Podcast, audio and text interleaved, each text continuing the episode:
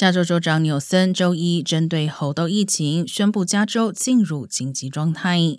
截至目前为止，加州共收到六万一千剂猴痘疫苗，每周检测能力为一千次，而对抗猴痘病毒的药物库存依然非常少。加州各地也在提升对猴痘疫情的应对。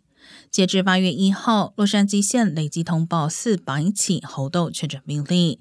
洛县也在周二宣布猴痘紧急状态，而西好莱坞市周三起将有流动猴痘疫苗接种诊所。